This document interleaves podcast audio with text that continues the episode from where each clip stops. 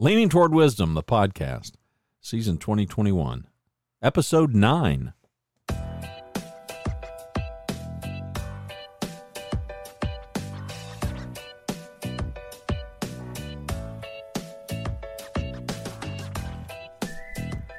Blind optimism, not too much practicality, and a plan that so boxes you in, there's no escape. That's today's episode. Title long enough for you?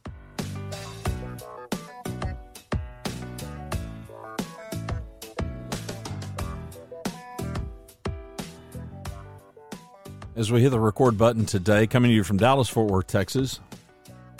Still a rainy Dallas, Fort Worth, Texas. Feels like it's been raining for a year. June the first, twenty twenty-one. We've made it to summer. Kids are out of school. Most of them around here got out of school last week, so there's that. Things are well. At least with me and mine. I hope they are with you and yours as well. On Saturday, May the twenty-ninth, yeah, this past Saturday, I watched a suggested YouTube video. I'd never seen this thing before. It was produced in twenty fourteen. It was an award-winning documentary entitled Restrung. Restrung. I guess I've watched so many guitar videos that the YouTube algorithm, it just... You know, it suggests constantly, it suggests these things pertaining to music and guitars. So, of course, I watched it. Here's how the YouTube description is stated on the video.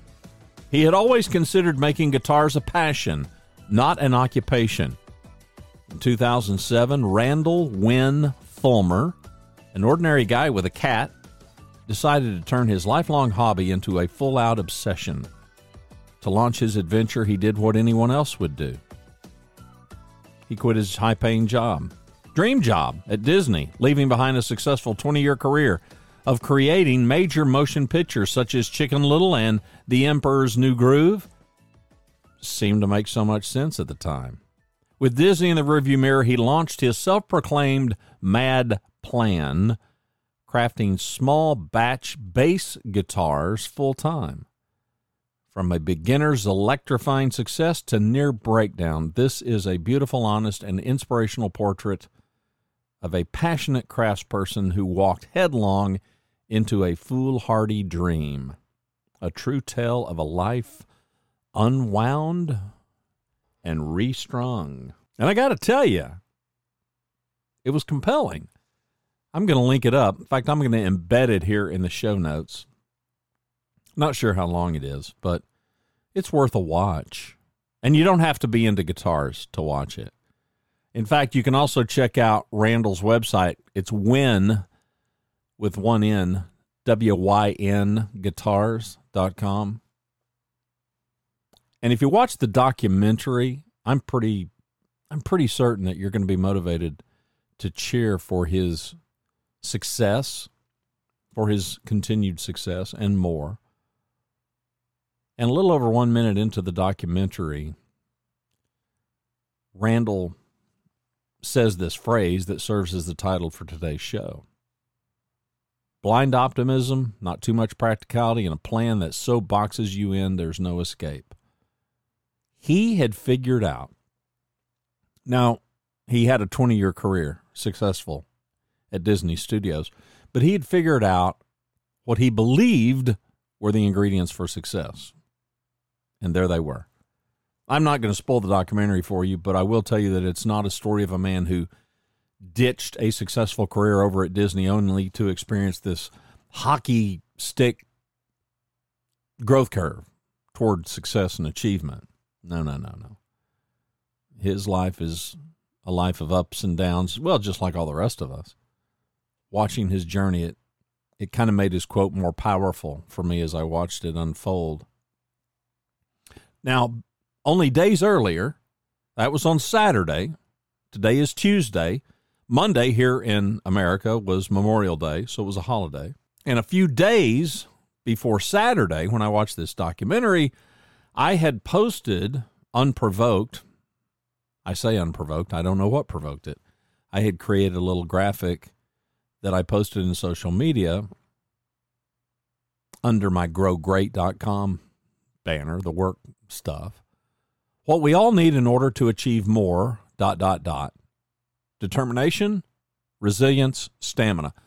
I'll, I'll put that in the show notes as well, so you can see what that graphic looks like. What we all need in order to achieve more, determination, resilience, stamina. I suppose the earliest observers of success and achievement, they figured out that that was true. I mean, the refusal to quit covers a multitude of weaknesses. One of the best quotes is from Babe Ruth. You just can't beat the person who never gives up. Well, maybe you can, but it's extremely hard. Angela Duckworth, she is a Wharton professor at the University of Pennsylvania who wrote a book entitled Grit, subtitled The Power of Passion and Perseverance. Don't worry about writing that down. Just go to the website, leaning toward wisdom dot com, and find season twenty twenty-one, episode nine.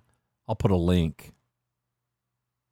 It likely is an affiliate link. I'm not sure, but I have... I have the disclaimer all over the website. Just assume that if there's a link at Leaning Toward Wisdom, it is an affiliate, which means I'll earn a few pennies and it won't cost you anything. But she wrote a book called Grit, The Power of Passion and Perseverance. In fact, she did a TED, a TED or a TEDx talk about it. You can find out more about her. She's a big shot smarty pants.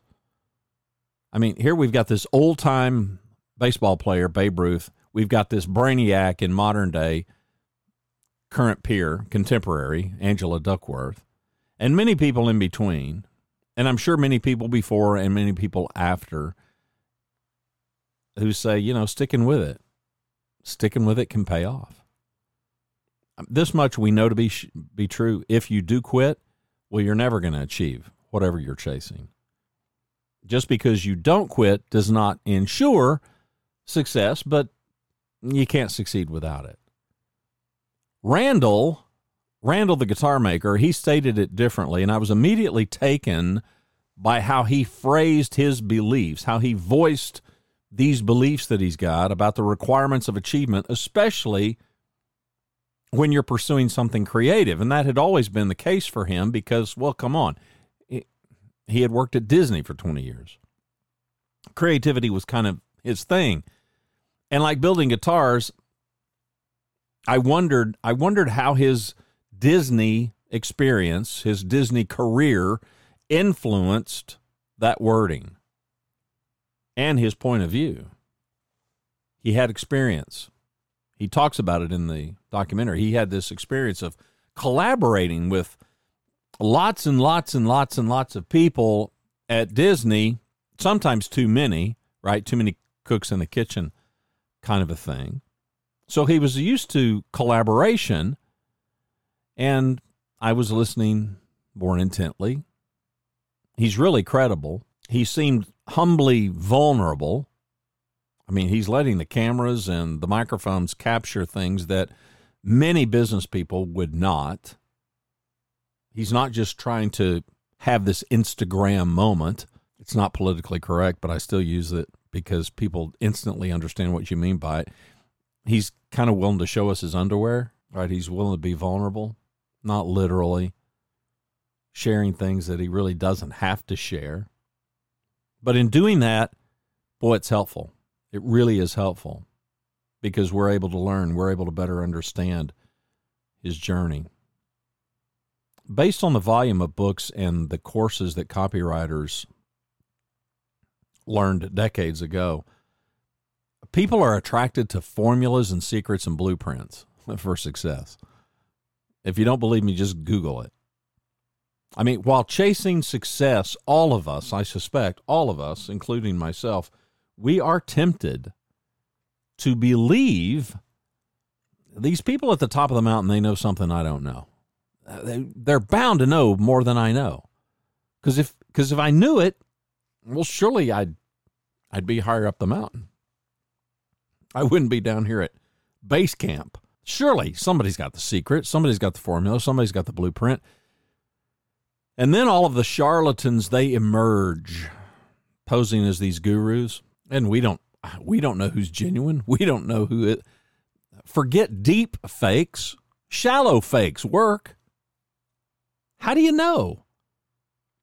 You've seen this Facebook thing. I know you have, if you spend any time over there. And I, I'm like a seagull when it comes to Facebook. You know, I fly in and then I fly back out. Yes, there is something that happens in between. Um, people constantly are posting, it works, it works. Copy and paste this. I'm, I'm, I've, I've not been seeing anything more than twenty-five of my friends, and I, I never believed that this was true, but I copied and pasted it, and I would encourage you to do the same thing. And now I, I'm seeing it's like a whole new, brand new Facebook for me. That's been really popular in the last week. And no matter how many people tell these people, no matter how many people link in the comments to these websites that disprove, no, it's not true. You can copy and paste anything you want in Facebook. It is not gonna is not gonna change one thing about the algorithm of Facebook. But ah, people believe what they want to believe, and how can you know if it's true or not? And then there's the whole conspiracy theorist about most anything. I mean, come on. I'm in Dallas Fort Worth, Texas.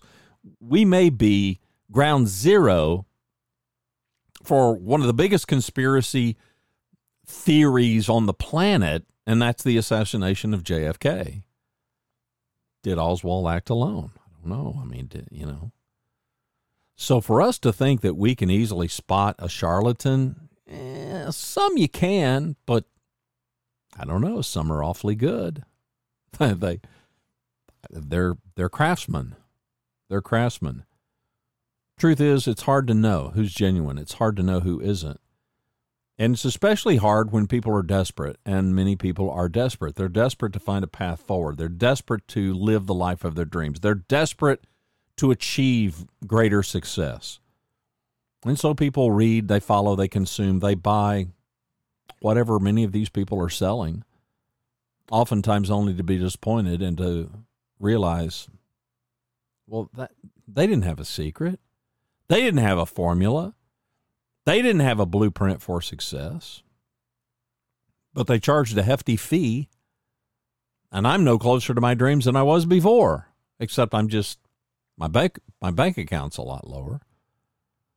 Randall knows why that is what's being sold. And you and I, intellectually, emotionally we may not, but intellectually we know the path to riches is not to pay some charlatan three grand, pick a number. I mean, if we listen to what he said, the ingredients that he determined were most needed for him to reach his goal of building a successful guitar business: blind optimism, not too much practicality, and a plan that so boxes you in, there's no escape. Fresh from the creative school of hard knocks, I have developed my own reality of what I think it takes to produce something great. It takes blind optimism, not too much practicality, and a plan that so boxes you in, there's no escape.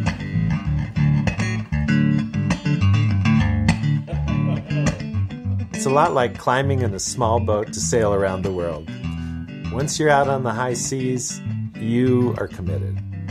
If you don't completely box yourself in, you really run the risk that at some point, common sense is going to enter the picture and it will defeat your mad plan.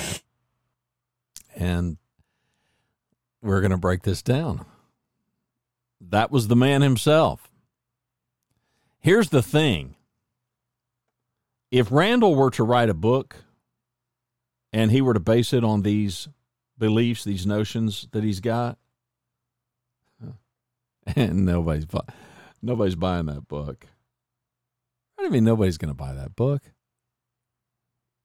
People aren't going to pay hundreds of dollars. They're not going to pay thousands of dollars for an online course about these things, because these are these things. This all this sounds hard.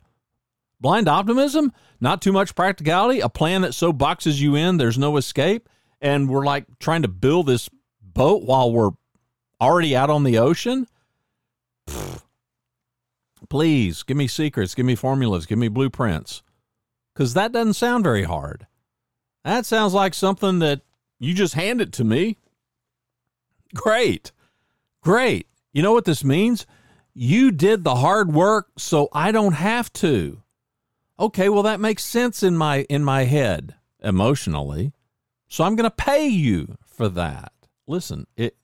I heard there's this female marketer that I followed, not for her content, but to watch how she markets. So this, uh, yeah, go figure, an attractive female marketer. And she has a multi-thousand dollar course. I didn't know, there's no pricing, but I've done enough research. And it seems that about six grand is about what she sells this thing for. Huh. She calls it, it's literally, this is her quote, it's literally a business in a box. Well, that inspires people to invest, I'm told, six thousand bucks, because there are plenty of people who are desperate to have somebody make it easy for them because, well, clearly hard doesn't work because they've been doing that. She makes the promise, and people willingly buy.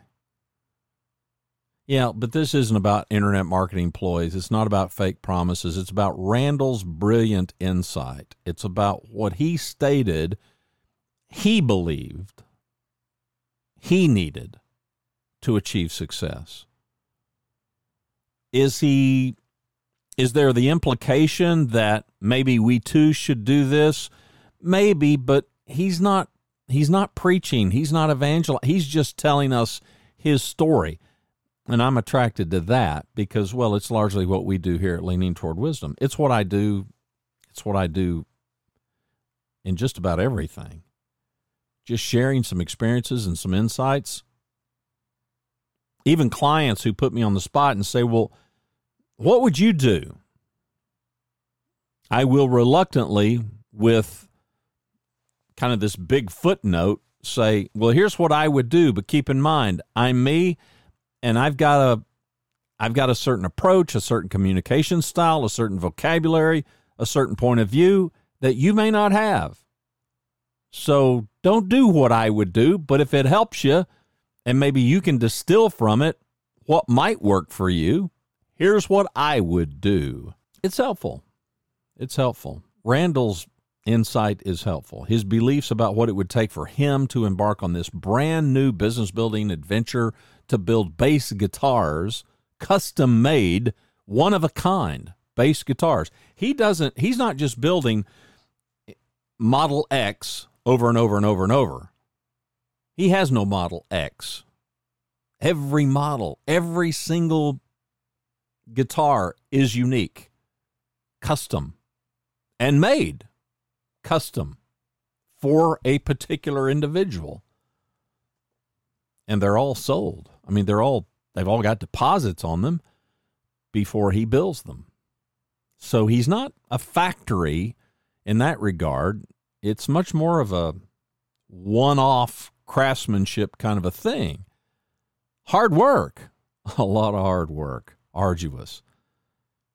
It's not a secret. It's not a formula. It's not a blueprint. It requires that grit and determination and stamina that, well, so many observers and professional researchers, I might add, have concluded are required if we're going to become a high achiever. Now, you might be inclined to critique or to edit his wording, but let's don't do that, right? Let's don't get ticky-tacky. I mean, for instance, I could put forth a conversation. I'm not going to, but I could. Blind optimism. Okay, well, is it really blind? I mean, is it based on nothing? No. I mean, it's not without some evidence. It's not without some purposeful or intentional point of view. And it's not just random. I mean, we choose our optimism based on something, mostly on what we want, but there is a basis to, well, let's just go with it because we know how Randall meant it. And frankly, that's going to be easier for you to do after you watch the documentary and you see this man's devotion to the craft. That alone makes the makes the video worth watching. Blind optimism. This is the first thing he mentions, blind optimism. Choosing to think the best rather than the worst. Well, right out of the gate, Randall, you've hit us with something that is incredibly hard for a lot of folks. Harder for some than others. You're called into the boss's office. What are you thinking? Immediately, what are you thinking? Great, going to get a raise. Or, oh, man, what have I done? What have I done? I'm in trouble. Yeah, we're thinking I'm in trouble. It reminds me of that old jo- old joke. I had to I had to Google it and look it up. Worried that their son was too optimistic, the parents of a little boy took him to a psychiatrist. In an attempt to dampen the boy's spirits, the psychiatrist showed him into a room piled high with nothing but horse manure. Instead of displaying distaste, the little boy clambered to the top of the pile, began digging. What are you doing? Psychiatrist asked. With all this manure, the little boy replied, beaming, there must be a pony in here somewhere. Mm-hmm. Yeah, most of us aren't. We're not that optimistic. When it comes to your own achievement, when it comes to your own individual pursuit of your own success, what is the downside of optimism? Overall, I don't see much downside to being an optimistic person. And for years, the only kickback that I've gotten is, well, you'll be disappointed. And my retort is always the same. Well, you're going to be disappointed anyway. Well, but you could be more disappointed. You know what? I mean, my disappointment knows the depths of my disappointment are limitless. That sounds optimistic, doesn't it? There are some downsides, though. There are some downsides when it comes to personal, individual, me thinking about myself optimism. That is the optimism that I may hold about myself and my abilities. And that is a bit more precise than the overall optimism that Randall was talking about, but it's worth it's worth a conversation here. We all know people who are not nearly as terrific as they think they are. We know people full of themselves. Oh, yeah, they're overly optimistic. Yes, I think there is such a thing when it comes to this context. They are overly optimistic about themselves. They think more highly of themselves than they really ought to think. They are self-centered. They are self-focused. They are self-absorbed. Life is all about them. No, this is not good. The downside? Well, I realize podcasts don't have time limits, but my voice does and my interest does, and so does yours. And I just really don't want to spend a ton of time talking about why why that's a bad way to live. It's a bad way to live thinking that you're all that and then some and that you're the center of the universe. Mostly because I live and work with one notion and one point of view, and it's one that I don't always get it right. I do not always get this right, but I know that I should. And when I slip, I know I need to give it greater effort. And the one phrase that I use to express it is very simple and very concise. A focus on others. A focus on others. People who are that optimistic about themselves and their own talents have no focus on others, or at best, a limited focus on others. No, I don't think that's a good way to live. It's a personal viewpoint. You don't have to share it. But if you listen to this podcast, you likely do share it. I choose to embrace it, go with it. And yes, it absolutely has caused me at various moments in my life to question myself and to think less of myself than is probably healthy. I freely admit it. And I'm by nature really self-deprecating. And people think, oh, well, that's just, no, it's not a ploy. It's not a tactic. It's rather genuine. And at the same time, here's the paradox of it. I can be fairly confident. I, I don't know. I can't explain it. I can feel like I'm, man, I am so not all that and then some. And yet at the same time, I can have confidence about my ability to be not all that and then some and still move forward. It's a struggle. It's a struggle. I think we've all got this tug of war of, of some sort. That's kind of sort of mine. You know, I've got to wrangle sometimes. I've got to wrestle sometimes. I got to wrestle this thing to the ground, and I have to question myself at times. And sometimes, yeah, sometimes I don't win the wrestle match. Sometimes I get pinned to the ground and I have to cry uncle before I'm I'm let up. But so it goes, and you ha- you have the exact same experiences. But is optimism, even if it is self-focused, is it a bad thing? Well, my answer to that would be yes, it is a bad thing when it makes us delusional about the reality of our situation, our circumstances, our limitations, our weaknesses. And sadly, some folks think that optimism is literally blind because we just ignore any reality. We ignore any evidence. Well, that's foolishness. You don't believe me? You ever seen a drunk person? Yeah, there you go. There you go. Not seeing reality, completely detached from reality. You ever wonder why people can, can go from one way of living to another way of living, and the carnage and the cost and the penalty and the consequences be completely ignored? And like, I mean, watch any episode of Intervention and you'll see it. And it doesn't take drugs and alcohol to do it. It just takes self-will. It just takes arrogance and pompousness and self-centeredness and an inability, an unwillingness is more accurate, to even think about other people. And that'll do it. No, that's not, that's not the kind of optimism that Randall's talking about. That's foolishness. Over the weekend, singer B J Thomas died, stage four lung cancer. He lived here in Dallas Fort Worth. He lived in Arlington, Texas. Hugo, Oklahoma's own. But he was raised in Houston. He was seventy-eight years old. Optimism wouldn't prevent him.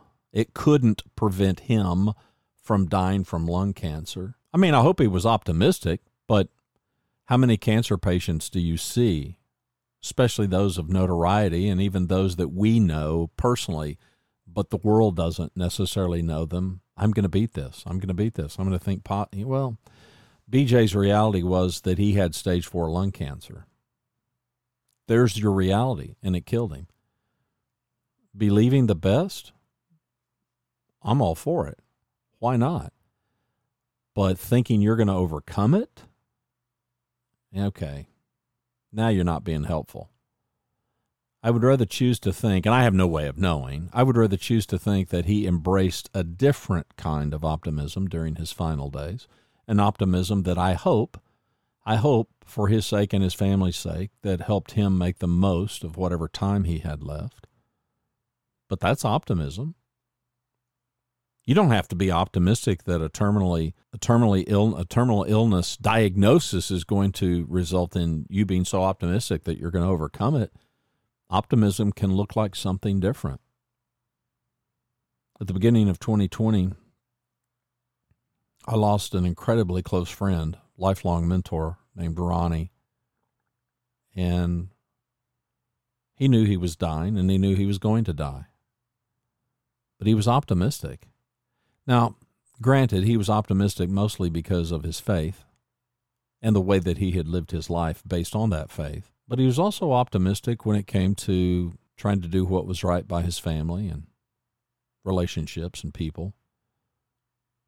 You know, you see the delusion that people experience when they think more highly of themselves than they should. And you see it in, well, you see it in the older man who tries to be physically alongside those folks that are twenty years younger. I mean, whether it's a game of backyard football or whether it's climbing the roof to clean the gutters, just Google. I didn't do this, but Google how many stories you see of older, aging men who die that way. Some Green Bay Packer who I grew up admiring. I can't recall who. I remember when it happened, though. I should have Googled this and put this and put this in the show notes, but I didn't. climbed on the roof, springtime, summer, cleaned the gutters or something, fell, died. Hard, right? It's hard to accept the reality of our, lim- our limitations. It can be hard as we grow older. I turned sixty-four in the month of May. It's very different than twenty-four. It's different than forty-four. It's even different than fifty-four. Right? We we kind of need to be like Harry Callahan, a k a. Dirty Harry. Man's got to know his limitations. That can be hard to do, though, if you're going to be optimistic about how great and grand you are, and you're not going to face the reality. You are not, you're not a young pup anymore. I've been watching the N F L and N H L playoffs, hockey playoffs, and Patrick Sharp is Sharpie is his nickname. You know, every hockey player's got to have a nickname. And Sharpie is like thirty-nine, and Catherine Tappan of N B C Sports Network is constantly telling him and reminding him as, as they're watching some of these older players who are still playing in the league, like, you know, man, you could still be out there. And he's like, no, no, I'm happy right here. Now, there's a guy who's optimistic, but who knows his limitations. He's happy to be in the studio doing what he's doing, and he's not moaning and groaning about it. He just, yeah, this is where he needs to be. So he's not deluded.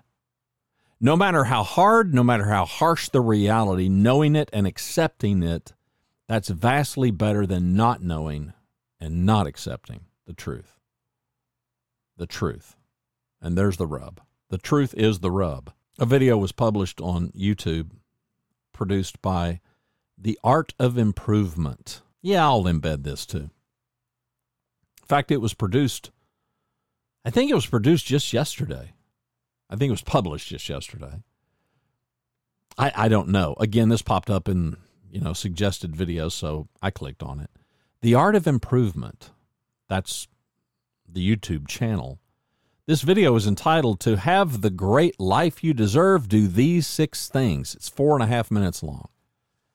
And it It typifies the messages that we hear every day. I don't mean just on YouTube. I just mean in modern culture. Here are their six. One, believe you are worthy. Two, the universe is your A T M, but only if you make great deposits often. Number three, create time to think and dream. Number four, minimize the toxic input. Number five, get off the couch and act. And number six, know who the real judge is. Don't worry about what other people think. There is a great infographic that is the thumbnail or the screenshot of this particular video. It's well done. Number one, believe you're worthy. Eh, you know, believe you're worthy might be better replaced with be worthy, right? Be a good human. Behave wisely. Don't behave selfishly. That might be a better rule. The universe, okay, the universe is not your A T M. I'm sorry. It is much less about making deposits and withdrawals as it is about you reap what you sow. Go back and look at number one. Be a good human first. Act in ways that are honorable. Act in ways that are right. It's a better route to go. It won't guarantee that you'll never be mistreated. It certainly won't guarantee that the universe will bend to your will, because that's never going to happen. But your mind, your mind can bend to your will, and that will drive how you act. That will drive how you behave, because guess what? You, not the universe, are responsible for your actions. Number three, you know, creating time to think and dream. That's necessary because, well, as he thinketh in his heart, so is he. We tend to be what we think about because our thoughts drive our choices, our actions, our decisions. But again, it really is all about reaping what you sow. It's always true. Number four, minimize the toxic input. Agreed. That includes people and situations. Now, I don't know how they define toxic. I would define toxic as things that are harmful to your growth and improvement. But that's not how everybody looks at it. I I view toxic as that. I view toxic also as circumstances or people that don't help us become or be our very best. But so many people view toxicity as, well, they they don't approve of what I'm doing. They disagree with me. You know, well, if you want to be a drunk, if you want to be a drug addict, if you want to be whatever of that ilk, then you can think, well, the toxic people, these are the people that want to keep me sober. They're toxic because I don't want to be sober. Okay, well, you're not seeing reality, and that's a problem. And look in the mirror because you are the problem. Number five, get off the couch and act. True enough. True enough. Thinking and dreaming, they're terrific activities. I love it. But the world is filled with good intentions. The power is in the doing. So do something. Number six, know who the real judge is. Well, that implies, in fact, the video states that, well, that's you. Yeah, okay, kind of, sort of. In the sense that you get to make up your own mind, it's absolutely true. I happen to believe that God is the final judge, and I would suggest that you don't leave God out of things. You can. You can. But the context of the video is dealing with critics, and in that regard, I don't disagree. We all have to silence the unfair, unsafe critics, those people that don't want and they don't care about our best. They just, you live in a glass house. I happen to have a nice bag of rocks here. My point, though, is that this kind of advice, it permeates our culture today. It is everywhere. It is pervasive, and it always has the The same theme. This is what worries me the most, to be honest with you. And I'm always honest with you. Be your own God. There's the problem. Be your own God. Forget everybody else. Expect the world to bend to your strongest desire so that you can get what you deserve, what you want. Now, let me tell you, it is likely a great thing, a very great thing, that we don't get what we deserve. Mostly, we get much better than we likely deserve. Take control of your own success. It's another social media headline. I saw it Sunday. Take control of your own success. Now, those of you in the audience who blog, and I know that there are or more than a podcaster or two who listen to the show, do you ever take off in pursuit of a particular idea or a line of thought, and suddenly suddenly it's kind of like you, you bought the yellow car, and now you notice all the yellow cars on the road? Well, that happened to me. Within the last twenty-four hours, forty-eight hours for sure, which honestly I don't think are that much different than any other twenty-four or forty-eight hour period. I could be wrong. But I have noticed a barrage of cultural notions about success that, A, designed to market or sell something, and B, to extol this idea, you, you are in full control. You're God. I've been guilty of saying it myself. If it is to be, it's up to me. Now, I, I'm using it and I'm thinking of it in the context of self-accountability, being responsible. But we left that behind in the rearview mirror a million miles ago. Now it's about be your own God. Be your own God. Now, don't get me wrong. We need to do and we need to pursue all we can. And yes, that means that we should improve, we should grow, and we should pursue those things. And we absolutely should pursue transformation, which is all growth and improvement mean. I'm all in favor.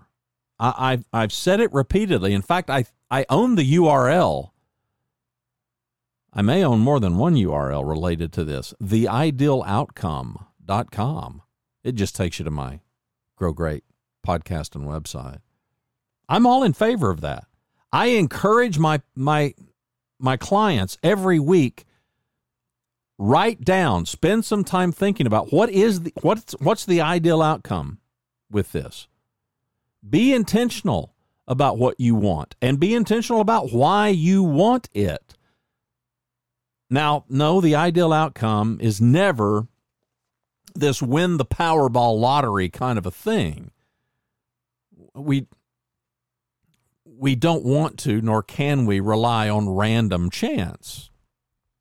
I mean, otherwise, we're just going to be sitting around waiting for the Publisher Clearinghouse van to pull up in front of our yard and bring us that bouquet of flowers and that six-foot-long check.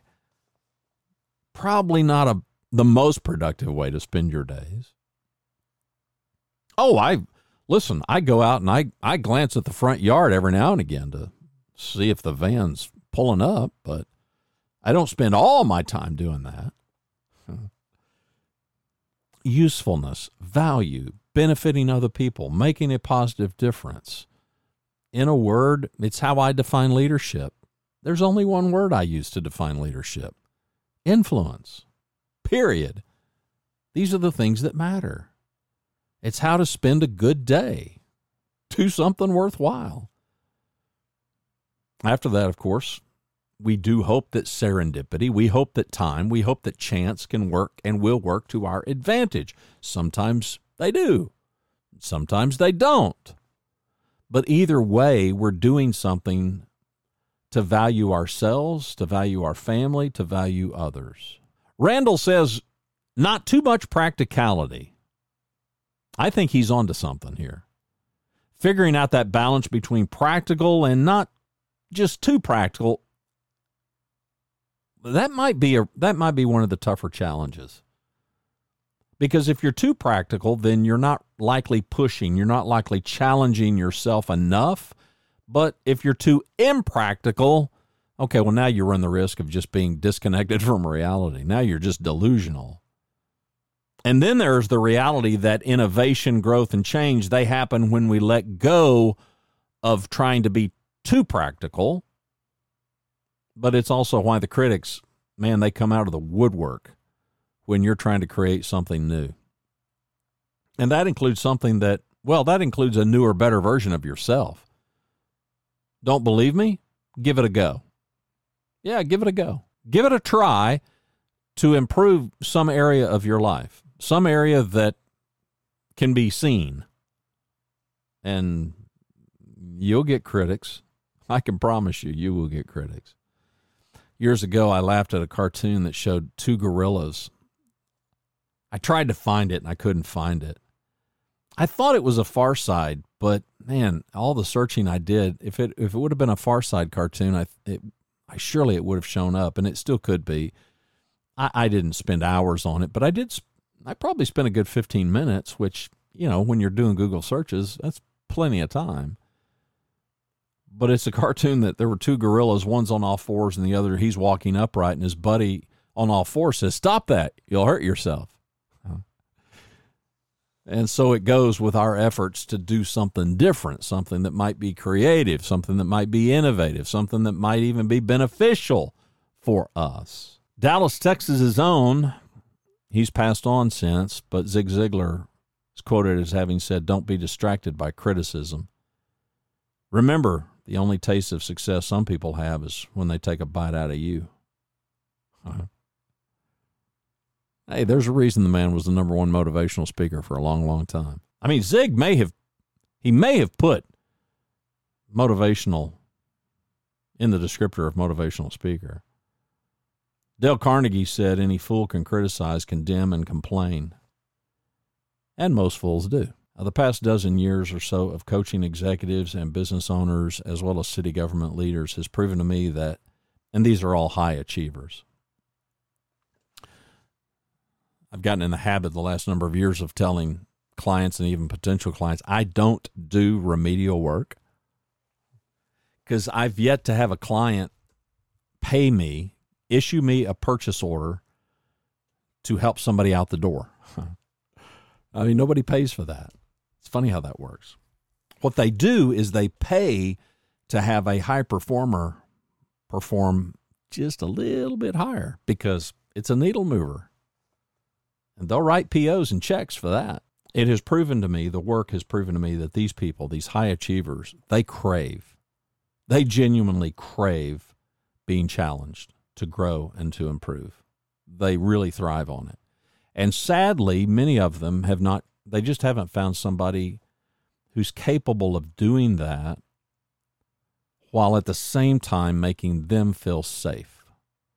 And this is where I come in. My clients know because I'm disconnected. I don't work for them. I'm not in the organization. They're not beholden to me. I'm not beholden to them. They know that the only reason I'm there, I'm only there for one reason, them. Them. I'm just there to help them be their very best. I've got no other agenda, stated or implied. No secret goals. They are in control of their lives to the degree that any of us are. They establish their objectives. I don't. I just want to work them to help it help figure it out more quickly, so that they can kind of accelerate as they're able to navigate whatever it is they need to navigate in their life. And much of the work is helping them see beyond what is merely practical to see, what is merely practical to believe in, to see some things that before they couldn't see. In fact, at some point, you've likely seen this graphic. I'll put it over at the show notes. I began to use this graphic. And I would hold this up to clients and I would say, look at this and tell me what you see. And most of them would say, I see a young woman. And I would say, do you see anything else? Many times they say, no, I, I see a young woman. And I tell them, well, keep looking at it. And they'll keep looking at it. Seconds go by, which seem like minutes. And instead of having them languish, if they don't see it, and hardly ever do they, I'll give them a hint. And I'll say, okay, look at the young woman's jawline. That jawline of the young woman is the nose of an old woman. Do you see her? Now, some, within seconds, oh, yeah, yeah, yeah, yeah, yeah, I see her, I see her. Many of them don't, though. Many of them stare at it for more than a few seconds before they see it. And some I have to say, okay, here's where her mouth is. Oh, yeah, yeah, here's where her eye is. Oh, yeah, yeah, yeah, I see it.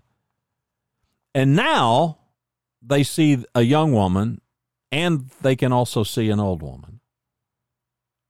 Because once you see it, you can't unsee it, right? What seemed impossible before, impractical, well, that's not impractical at all. There she is. I see her, plain as day. I'm sitting here looking at her. Hence my favorite quote.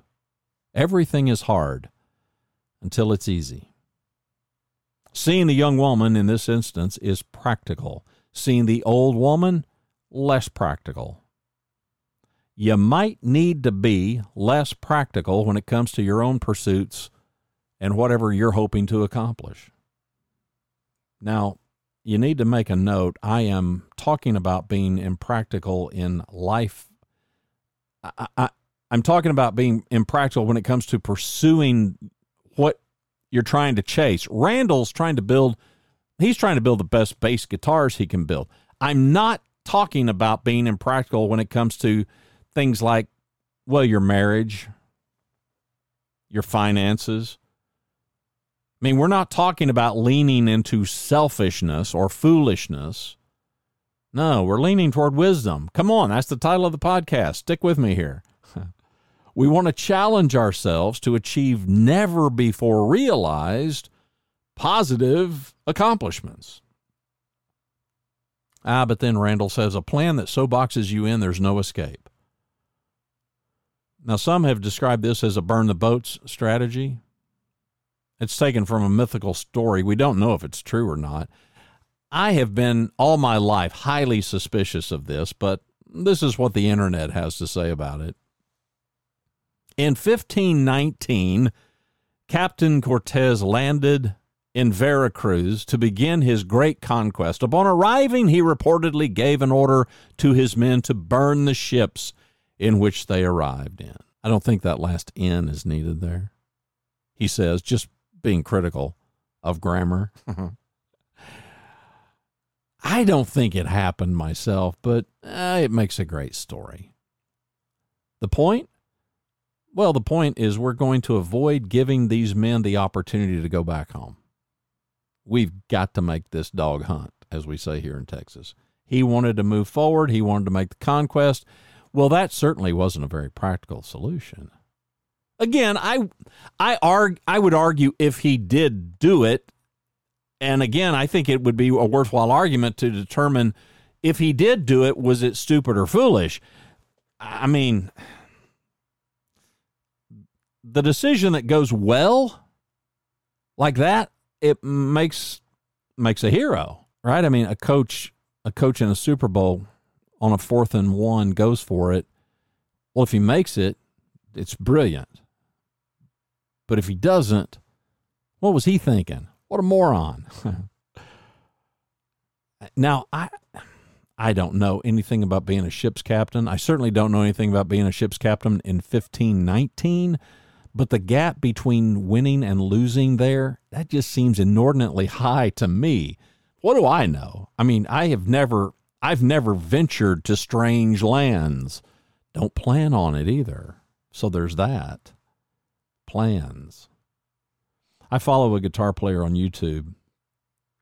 Speaking of plans, he ends each video, and I I love watching the guy's videos. He ends each video saying no plan B, or he has a graphic to that effect. Usually he says it and there's a graphic. And that's another common phrase that means the same thing as burn the boats. A plan that so boxes you in, there's no escape. But, you know, no no plan B, burn the boats. No plan B just sounds less foolish to me. I know they're, syn- they're synonyms, basically, but I also happen to know that success is often not found in plan B. But it wasn't found in plan A either. No, it's found in plan M or Q or V or Z. In two thousand nine, a book was written illustrating the truth of such things. It was entitled Getting to Plan B, Breaking Through to a Better Business Model by John Mullins and Randy Komisar. I'll link that up too. Getting to Plan B. The book recounts a lot of businesses who did not find success. Not only did they not find big success, they didn't find any success in plan A. However, some other plans emerged, and some other plans got more fully developed after plan A. Because here we are in this venture capital-driven era of entrepreneurship, and the term pivot, at some point, the term pivot entered our consciousness. Tons of extremely successful companies have pivoted into something that they never intended to be. It wasn't the initial pitch they made to the venture capitalists. They chased success with plan A because, well, everybody's backing plan A, and they're backing the people that came up with plan A. Okay, problem. Plan A ain't going to work.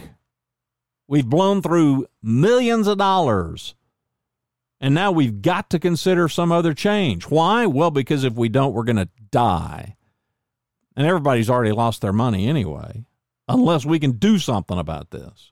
So sometimes people figure something else out. And guess what?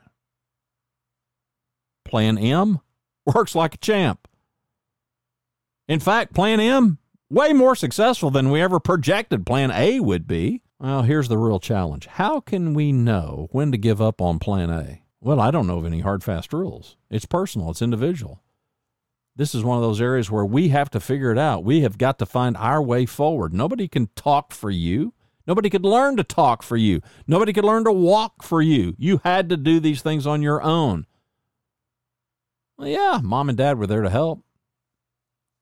Family was there to help. Friends, loved ones were there to help, but we had to do the walking. We had to do the talking. Otherwise, we're not going to talk. We're not going to walk. The guitar maker, Randall Wynn Fulmer, he's onto something with this quote, though. A plan that so boxes you in, there's no escape. It's an important idea. I think it's an important idea because it means if we're going to make progress, we have to have a starting point. And we have to have a starting point that we are willing to stick with for some period of time in order to give success a, even a, a slightest chance. It means that we make, we create, we devise a plan knowing this is going to take some time. And this is where it gets really personal. Guy works in construction. He's newly married. Mm, but he plays music. He writes songs when he's not swinging a hammer. He loves it. He's obsessed by it. His wife, his friends, his family, they think he's pretty good. Okay, well, he's smart enough to know he's not sure they really count. And he's right, but not entirely, because the encouragement is valuable and there are other people who notice his talent. He dreams about moving to Nashville, see if this music thing's got anything to it, see if there's any remote chance that he could be paid to play music. And with his wife's encouragement, they devise a plan. What's the plan? The plan is to move to Nashville, Tennessee.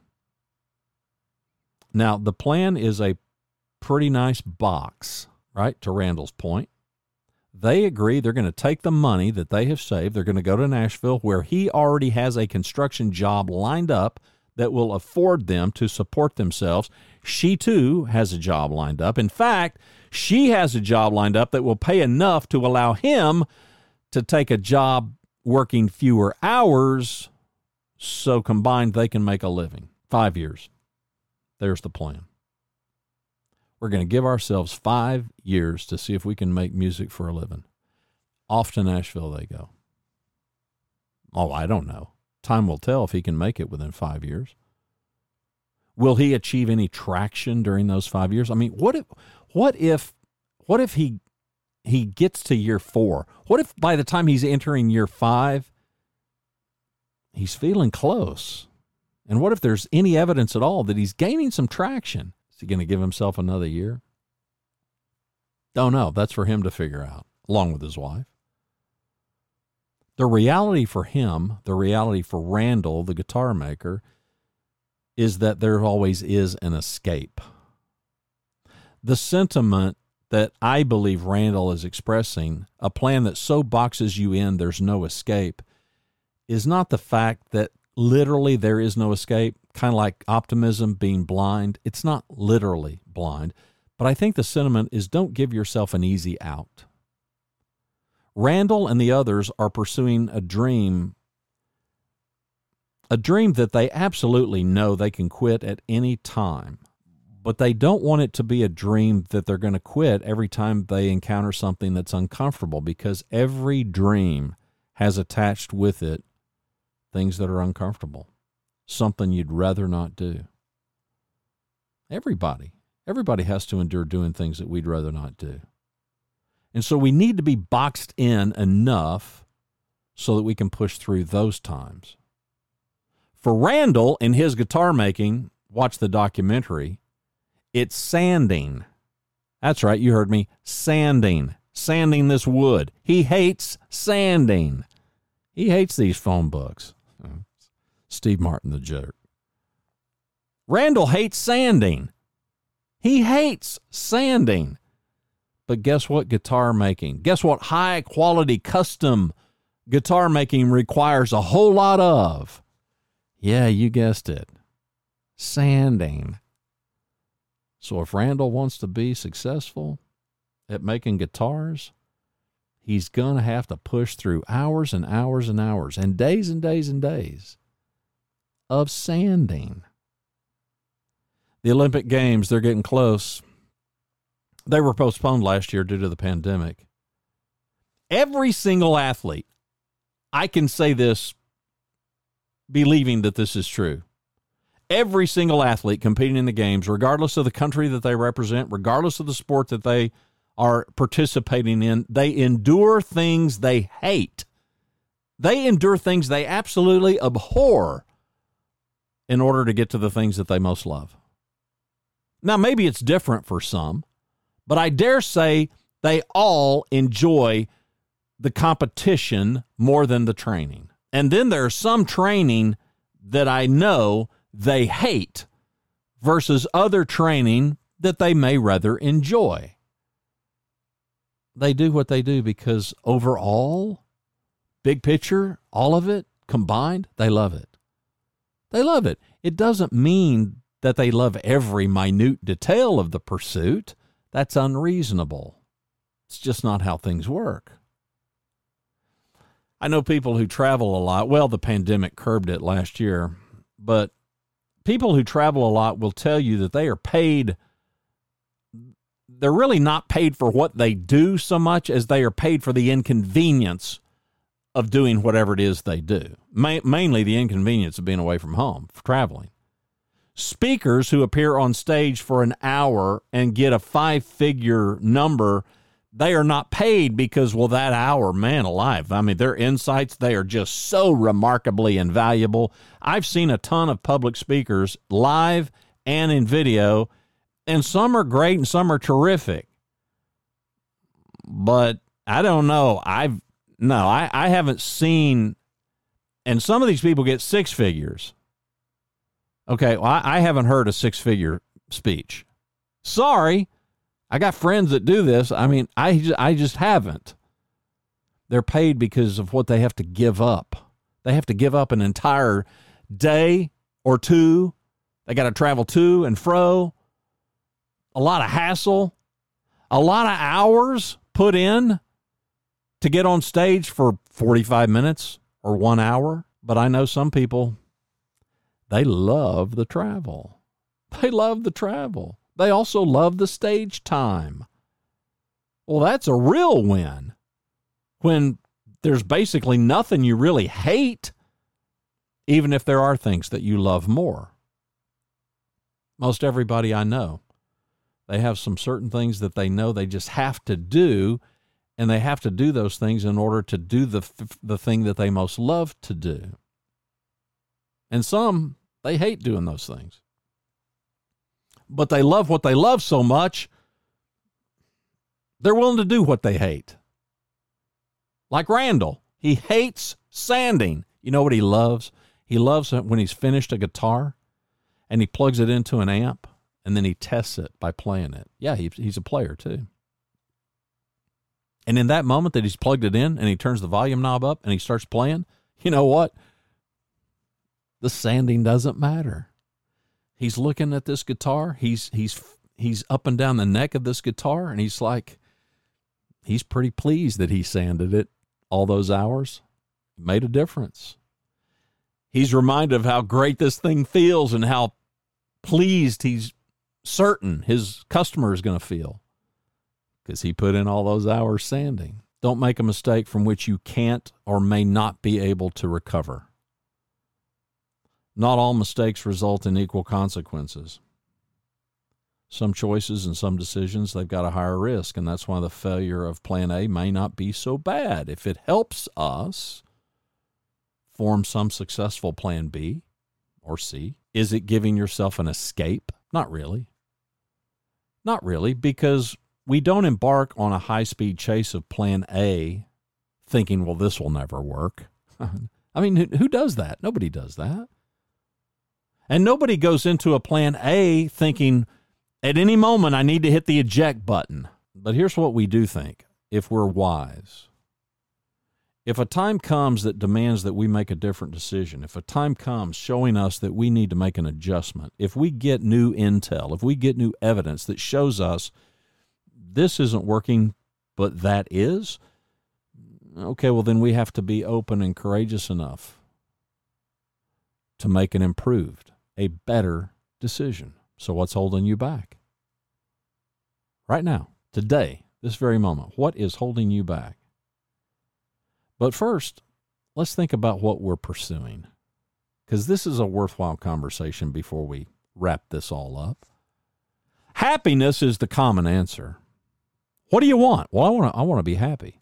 Gary V, Gary Vaynerchuk, is notorious for saying, you know, you want to be happy, don't you want to be happy?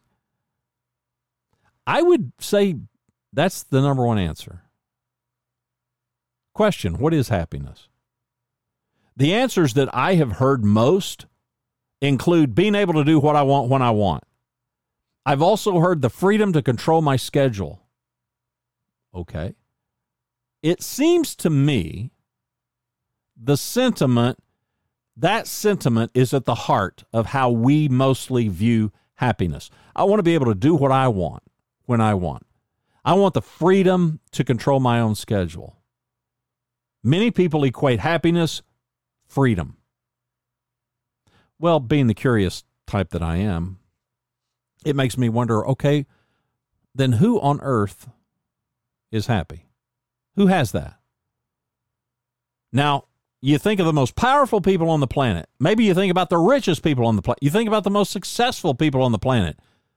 Maybe you think about country rulers like the President of the United States, arguably labeled the most powerful person on the planet. Well, he doesn't have the ability to do what he wants when he wants. He certainly doesn't have the freedom to control his own schedule. In fact, none of these people, none of these people have this ingredient. None of these people have this, this, this kind of happiness that people seem to be in pursuit of. Rather, they are likely enduring much greater impositions than they did when they were unsuccessful. So is happiness really the ideal outcome? Think back over your life. Think about your moments of sorrow, your moments of sadness. Think about the times that you've suffered. Yeah, keep thinking. Now think about the times of relief. Times when the news was good, time when the worm turned. Now, if you were to plot those events and those emotions in your life, if you were to plot those on, on graph paper, I'm pretty sure yours are going to look like mine, and we're all going to look pretty much the same. It's going to look like a roller coaster. It's not going to look like some straight line with an upward trajectory like a rocket. Delusion causes us to think, you know what? There are people on the planet who aren't suffering. Well, maybe not right now, but they have and they will. Well, there there are people surely that haven't experienced the sorrows that I've experienced. Yeah, nah, not so much. We all have. And delusion causes us to think that happiness is the pinnacle of achievement. Problem is nobody knows how to capture it. Nobody knows how to make happiness a long-term, sustainable experience. And for a simple reason. It is not possible. Pursuing an impossibility. It's not an impractical goal. It's an impossible goal. So let me end by challenging us to consider other pursuits. Things like peace, contentment, purpose, value. You know, it's like sanding for Randall. In that moment when he's sanding, and he says in the documentary, if I'm not mistaken, I mean, there are day, he can do four days straight of nothing but sanding. He's not happy. But you know what he is? He's contented and he's at peace because there is a purpose. This sanding serves a purpose, and that matters more to him than the arduous act of sanding. Because the results of the sanding is a value that is really difficult to measure because guitarists appreciate the feel and the quality of a properly sanded instrument. Randall himself appreciates the outcome. It's an arduous chore, and he hates it in the moment. It's not about happiness. It's not about doing what you want when you want. No, it's about doing what's necessary. Because the pursuit, the pursuit's bigger than you. And because in the end, it's not about you. For Randall, it's not about him. It's about the person who's buying this instrument for thousands of dollars, and they're going to be holding this thing and playing this thing. And they very well may own this thing for the rest of their lives. Breakthrough. That's what most of us need. Some of us even want it. Some of us even crave a breakthrough, and we can get it. You know how? Likely by being humble, by being vulnerable, by being open, by instead of tightening our grip, kind of loosening our grip, instead of attempting con- to control everything in our lives, controlling those things that we know we can and must, and letting the rest go. Turn loose. Hit pause. Now, sprint. Sprint for all you've got. Then catch your breath. Now sprint some more. Winded? That's okay. Walk, jog a little bit. Let your heart rate catch up. Let your lungs relax. Now, take off zigzagging like you're dodging bullets. Pick a spot way up ahead, and now run a straight line toward that. Listen, stop and heave if you have to. Just don't quit.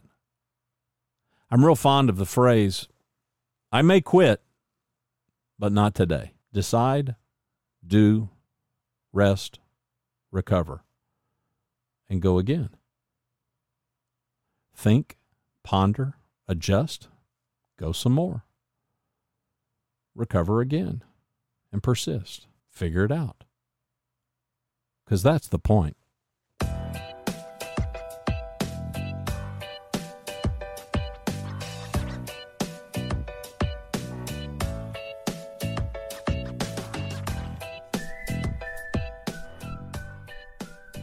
Abraham Lincoln said, I don't like that man.